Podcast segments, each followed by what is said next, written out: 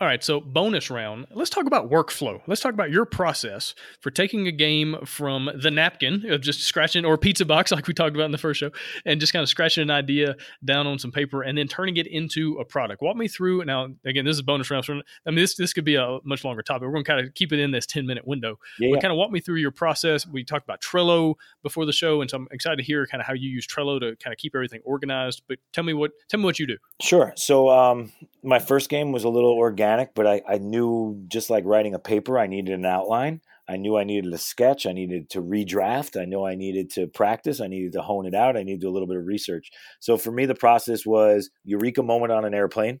I started, I was drawing a picture. Maybe I was drawing like a superhero on the iPad. Maybe I was drawing an MMA fighter. I'm not really sure. But then it kind of hit me. So then I opened up uh, a notes app and I started taking notes. And I was like, okay, what can I do with this? And next thing you know, it just was flowing, just words, just words coming out, right? Even though I'm a visual guy, I went from a quick sketch to words. Uh, I landed. I go to the in laws. I know right where their junk drawers. I pulled out a stack of index cards and I sat on the couch all clammed up and I just started writing more notes, more notes. Then I basically sketched out a quick little logo just so I had like some drive. Started flipping over cards, came up with some categories. I knew it was going to be a fighting game, so I need striking cards. In the beginning, I think I probably called them punching cards, but an elbow is not a punch, so that doesn't work. So you change it back to striking. So you just sort of, you know, go from there. Uh, when I got home, I was like, all right, let me dig into this. So uh, index cards went to spreadsheet. Now I put all the cards into spreadsheets.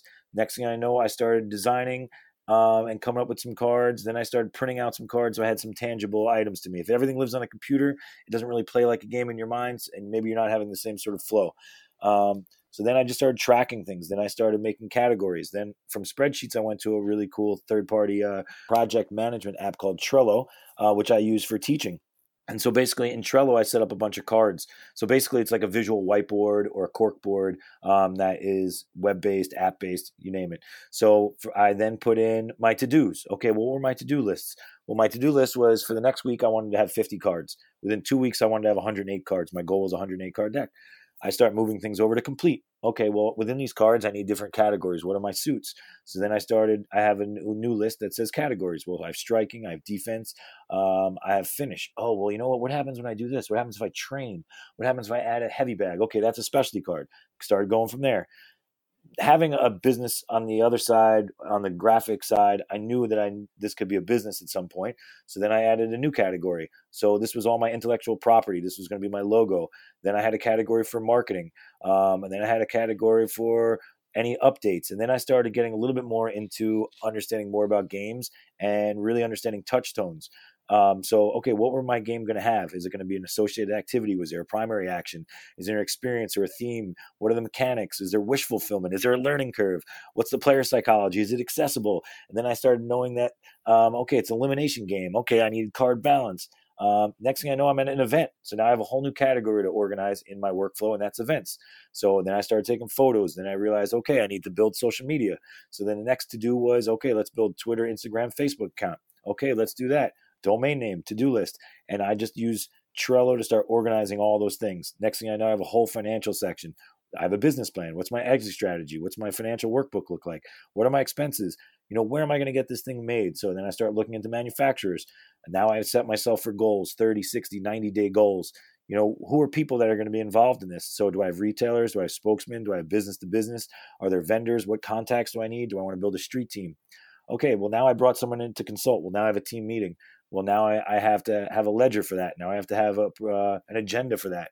Okay, back to legal. Am I getting trademark? Am I getting copyright? All these things are things that I needed to organize in this workflow.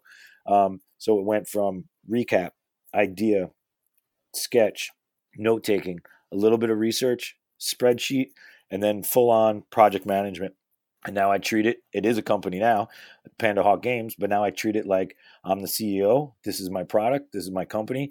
And every decision I make about it now is as if I'm running a company. Is, is this going to, um, am I going to be accountable to this action? Is this something that's going to help? Is this something that's going to hurt me? How much time am I spending on this activity? Um, what's next? So uh, hopefully that answers your question about workflow. Yeah, definitely. I mean, you just went from zero to published game right there, zero to business. Yeah. And so, and, and again, Trello is a great way to, to, to do that. I've used Trello in the past just kind of keep me and, uh, you know, when I've had people working for me or underneath me, just keeps us all on the same page. Make sure we're all, you know, speaking the same language. We're looking at the same goals and to do lists and checking things off. That way, I don't, I don't end up doing something that somebody else already did, you know. And so, especially if you're working with artists, if you're working with graphic designers, you're working with uh, other people that that you can give access to this stuff and kind of it kind of keeps everybody you know on the same page and i think it's a really a great way to do things. And this is kind of the kind of thing i wish more designers would just think about going in even if you don't want to publish games yourself even if you don't want to get in the business side there's still a lot of business stuff you need to be aware of and, and just have that stuff organized and with the different categories and the different uh, cards and, and uh, to-do list action items and all that kind of thing it, it just makes everything so much more efficient. You're almost, you're almost turning your life into an engine building game right? Into a worker you're, you're now the worker in the worker placement yeah. and you're placing yourself in different time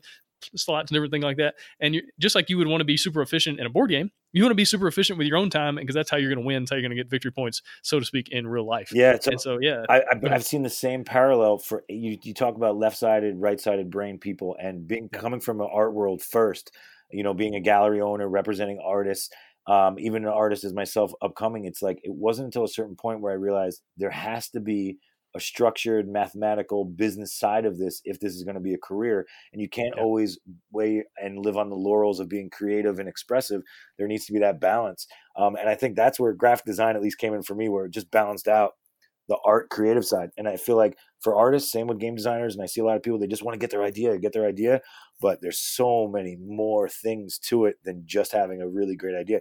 Even like you said, even if you don't want to be the publisher, you still have to communicate yourself. You still have to protect yourself. Yeah. You still have to organize yourself. I mean, there's still other things to it, even if you don't want to be making this a 24 uh, 24 7 job. Yeah, for sure. And it's it's really it comes down to taking it seriously. Taking it seriously like it's a job because in a lot of ways it is. I know it's a hobby, but it has a lot of business aspects to it. And the truth is, with any kind of artistic endeavor, any kind of creative endeavor, it's extraordinarily difficult to monetize. Most artists don't make any money. Most singers don't make any money. Most game designers don't make any money. Well, part of that is because they're really just focusing on the creative aspect and they're not looking at it from these other angles where they could turn it into a business, turn it into a profession, turn it into something they're able to monetize. And it's just, you just got to do this stuff. You just got to get in Excel, you got to get in Trello, you got to get in these organizational apps and programs and things and just put in the time and effort and, under, and understanding in it. And, and maybe you can actually start making money off of this hobby. Hobby. If that's something you want to do, but even if it's not, it'll at least keep you more organized and you'll get more done over the long run. Right, right. Absolutely. Well, cool, man. Any other advice as far as uh, workflow? Just if keep things digital. I, everyone, I know there's a certain like old school mentality for a lot of people that just write handwritten notes. You know, back things up, digitize things, um, make it web based. So if you're you don't have an excuse for your computer crashing, it's on a cloud somewhere.